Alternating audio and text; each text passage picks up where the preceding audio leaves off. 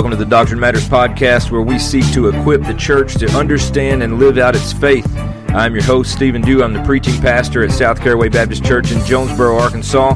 We want to thank you for joining us today, and let's get right to today's episode.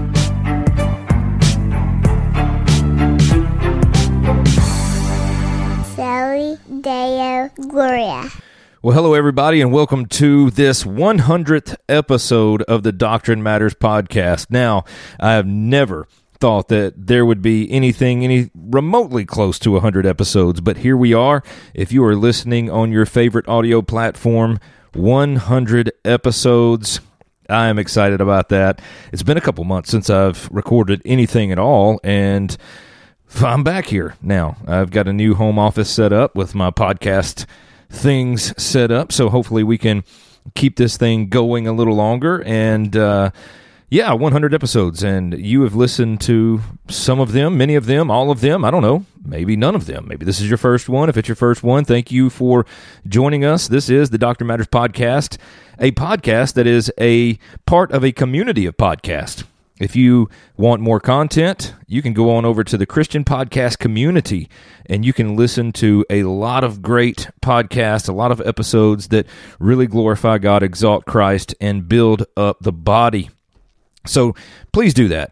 The Christian Foundry podcast is another podcast that I'm a part of that we just launched with the Christian podcast community. So we are excited about that. So that's another podcast you can check out. It's six people hosting that podcast. I'm one of those people, and it usually hasn't been done on any podcast that I've ever seen, six people, but hey, it's worked so far for the glory of God. So there's that. Go check out all that content. You will get your heart's desire. You will have plenty of content to, to go through if you go on over there and check that out. I'm honored and glad to be a part of that community as well, and uh, just honored to be able to do what we do here on the Doctrine Matters podcast. I want to talk about some things tonight. I want to talk about forgiveness and the human heart. But before we do that, at the time of this recording, it's May the 2nd. It is a Monday evening, and all across social media, I have seen probably the same things that you've been seeing is that it has been leaked that there is a potential that the Supreme Court is going to overturn Roe versus Wade. Now, I don't know where this stands at the time of your listening, but at the time of my listening, I know that this is something that we definitely must be praying about because it is very important that we understand what's happening here, what's at stake, because this could put abortion at the state level where we could really go in and attack this thing on the state level instead of a national level. But it's also going to freak out the left. The left is going to their heads are going to turn. They're they're just going to go crazy if this happens. So our heads better be on a swivel. For those of you that stand outside of Planned Parenthoods and abortion clinics, you better keep your heads on a swivel even more than you already do. Been there, I understand the dangers that are involved there on a daily basis.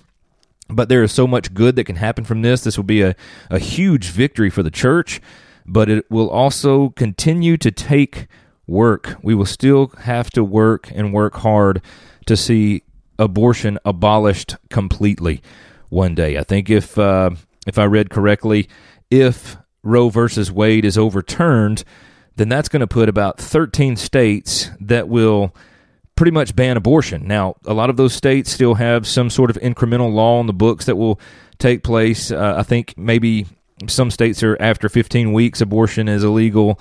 Um, whatever the case may be, some of them maybe maybe uh, less weeks than that. But either way, we still have work to do. And if this is overturned, Christians, don't let that deter you from the work that we still have to do as believers because we still must fight this fight. We still must be on the front lines and see abortion ended one day, hopefully, for the glory of God. We praise Him, we worship Him, we thank Him through all things, whether this is overturned or not. He is still in control, He is still seated on His throne, and He is going to get the glory either way. So, join me in praying for that, that Roe versus Wade would be overturned. I don't want to keep you very long on this episode, seeing it's the first one back after a two month hiatus at least, but I've had some thoughts on my mind lately as I've been studying and preparing for sermons, as real life has been kind of just uh, in my thoughts as some things that I've dealt with in my own life and my past life, and many of you have probably dealt with in your life as well. I want to talk about the subject of forgiveness. Now, I believe that if we do something wrong, if we sin against God, then we absolutely want God to forgive us. 1 John 1 9 says, He is faithful and just to forgive us and to cleanse us of our unrighteousness. So, whenever we do something wrong, whenever we find ourselves in sin, whenever we find ourselves in a season of sin, whatever the case may be, we want forgiveness. We seek that forgiveness from God, and we are hoping and praying. And really, if you know your Bible, you know that He will forgive you if you are uh, if you are coming to Him with a contrite heart. He will forgive you. And if we f- sin against others, if we do something, say something that we shouldn't have, and then we, we cause some strife or some division with a friend or a family member, and we, we ultimately want to be forgiven for those things, right? But let's flip this coin. A lot of times we find the whole forgiveness thing, us wanting forgiveness from others, but many times, many people don't want to extend forgiveness. Although they want to be forgiven, it's hard for many people to extend forgiveness, whatever the case may be. Some of the pushback that I received, and I know many of you probably received the same type pushback when it comes to forgiveness, many people might tell you that you don't know what this person has done to me. You don't know what this person has said. You don't know the drama they've caused. You don't know the heartache they've caused. You don't know all of the things that this person has done to me to make my life miserable. And I would simply say you're right. Most in most cases, we don't really know what's going on and what that person has done to hurt you and what kind of heartache and, and, and problems that they have caused you and your family. But the problem with this is is the Bible doesn't teach us to put stipulations on forgiveness. There is nothing in the word that says forgive unless or nothing in the word says forgive only when X, Y, and Z happens, or A, B, and C happens. Forgive only when you feel like it, or forgive only when it's convenient for you. The Bible doesn't teach us that. Nowhere in the scriptures teaches us to forgive with any type of stipulation attached to that. Now, another pushback that I receive sometimes is, well, that person has asked for forgiveness, but I'm not really sure they're genuine in asking for that forgiveness. And I don't really think they're being serious. But here's the thing this is also something I don't read in Scripture. I don't read in Scripture where it says to forgive somebody only if you think they're being genuine, or only if you think they're being serious in their asking forgiveness. Should you then uh, not offer that. If you if you don't think they're being serious, then don't offer the forgiveness. It doesn't say that in the word. It says forgive. Simply forgive them. No stipulations, no criteria they must meet before you forgive them. Because ultimately, what's happening is when you forgive somebody, you're forgiving for the glory of God, not for your own glory or not for the glory of the person that is receiving the forgiveness. You are forgiving because you are giving God glory by being obedient to the scripture Therefore, you are serving and honoring the Lord, not the other person. So it takes humility to be able to forgive somebody, no matter what they've done to you, no matter what they've said to you, no matter if you think that forgiveness is genuine or not. You are submitting yourself to and obeying the Lord Jesus Christ in forgiving those who sin against you. Now, I've also heard this argument. Well, how many times am I supposed to forgive this person? They have constantly done things that are sinful. They have sinned against me many times, many times a day, even. Well, I would tell you that the Bible teaches us, and we can look in Luke chapter 17 really quickly. Uh, Luke chapter 17 talks about forgiving those that ask for forgiveness. And it says this in verse 4 And if he, if he sins against you seven times in the day and turns to you seven times, saying, I repent, you must forgive him. Now, this is being obedient to the Lord. This doesn't mean, though, if you're listening, that you have the ultimate right to be able to go out and just sin against people all day long because they have to forgive you no matter what. That is not giving you a license to sin. That is not giving you a license to just run around and do and say whatever you want to because the Bible commands us to forgive one another. that is something that is disobedient to the word as well. You should not live in sin. You should not continually sin. You should not continually sin against your brother and sister in Christ or anyone else. You must not live that way. So this is not a pass just to do whatever you want. But we do find people needing forgiveness more than once. I mean, let's just think about our own lives as Christians for a minute. You think about your life, and I'll think about mine. I need to ask the Lord to forgive me a lot. I believe it was Charles Spurgeon that talked about repentance is not a door that you walk through, but a room that you live in. We are constantly needing to seek repentance for, and offer that repentance to the Lord and turn from our sin because we are still fallen individuals. Although we may be saved, we are still falling, living in the already not yet. We are sinners and saints simultaneously, as Martin Luther has famously said.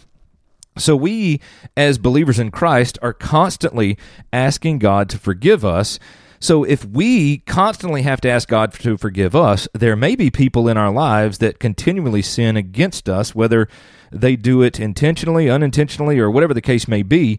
We have to still offer that forgiveness to those people no matter what, and hopefully and pray prayerfully, uh, we would just think that they would change ultimately, but that is between them and God. And what is between us and God is that we must forgive. But the human heart is still this fallen piece of flesh, and and ultimately, when I when we talk about the heart from Scripture, we're talking about really the innermost being of who we are, right? The deep and the deepest parts of who we are as individuals. That is what we mean by heart, but we have a hard time forgiving those that sin against us at times when really we should be biblical and say, Yes, I forgive you. Yes, I forgive you. I accept your apology and we move on. And l- listen, let me just say this. Just because we forgive someone of sin does not mean we have to be their best friend. It doesn't mean we have to go eat lunch with them when we're finished. It doesn't mean that we have to have coffee with them once a week. It doesn't mean we have to talk to them on the phone, text them, email them, or whatever. We do not have to be friends necessarily with the people that we forgive. We can forgive in honoring the Lord and still go our separate ways, live our own lives. You have honored the Lord in your forgiveness. They have potentially honored the Lord in their seeking of forgiveness. Now, you don't have to be best buds. This is very clear in the fact that there are probably some people listening that have had some major trauma done to you by maybe a family member, a friend, or something like that in your life maybe you've held on to this and, and, and kind of become bitter about the things that they've done to you. But if you forgive them, that doesn't mean that you stand face to face with your abuser and see them every day or every week and go out and hang out with them and be all lovey dovey. That is not what you have to do. But forgiving them as you submit to the Lord, as you honor God in that, and then you go live your life for the glory of God, the exaltation of Christ, and the benefit of the saints, and the building up and the encouragement and the equipping of the saints preaching the gospel and making disciples. You never have to talk to that person again. Some of you may need to forgive somebody and not even tell them. You just may need to forgive them, tell God you forgive them, and move on about your life. Some days that just may be what you have to do because the pain may be too severe, too bad. But the Bible tells us that we must forgive. So I want you to keep that in mind because our forgiveness or lack thereof has major consequences. Now, there are major consequences to our forgiveness or lack thereof. We see this in the Lord's Prayer. As a matter of fact, if we were to look at Matthew chapter 6, we all know the Lord's Prayer. Many of us do, but if you don't, let me just read this starting in verse 9. It says, Our Father in heaven, hallowed be your name. Your kingdom come, your will be done, on earth as it is in heaven. Give us this day our daily bread, and forgive us our debts. There it is. We want to be forgiven by God. Please forgive us for the things that we've said, things that we've done. Forgive us of our sin. But then we have verse 12.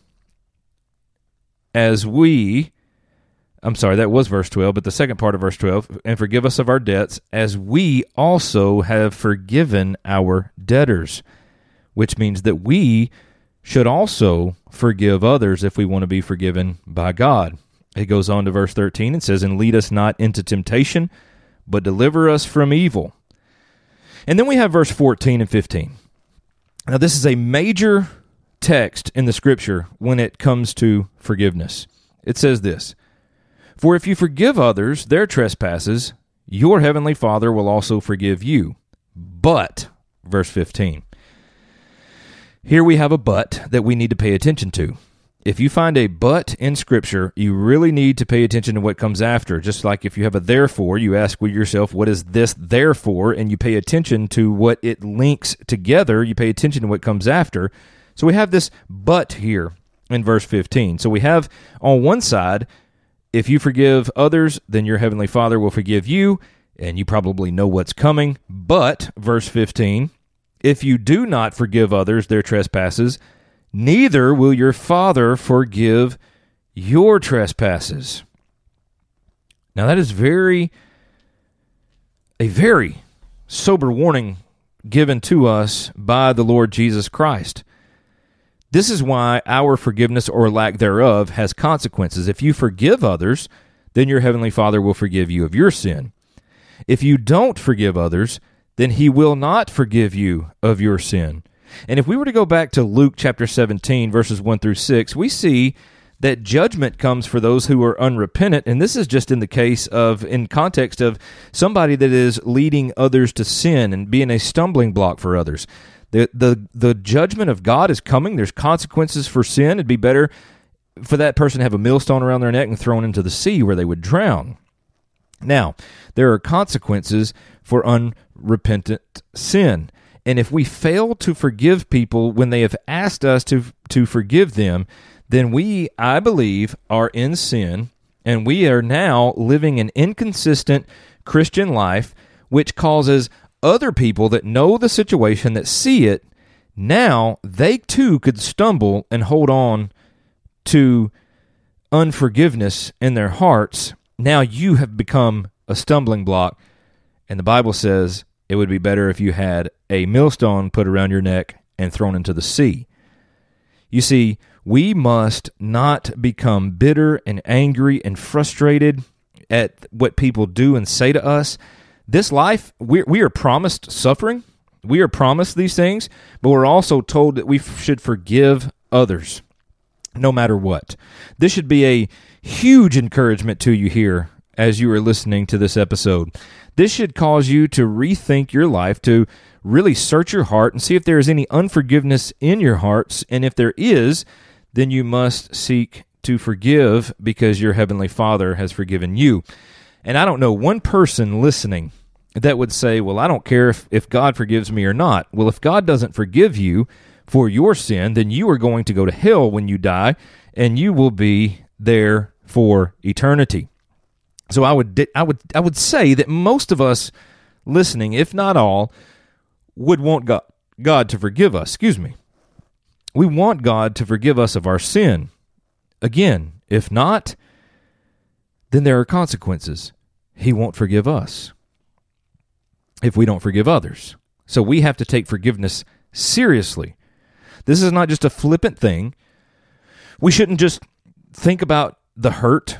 We shouldn't just think about our circumstances. We shouldn't just think about the person that has done or said something to us that has really caused us great pain as much as we should think about being obedient to the Lord in this.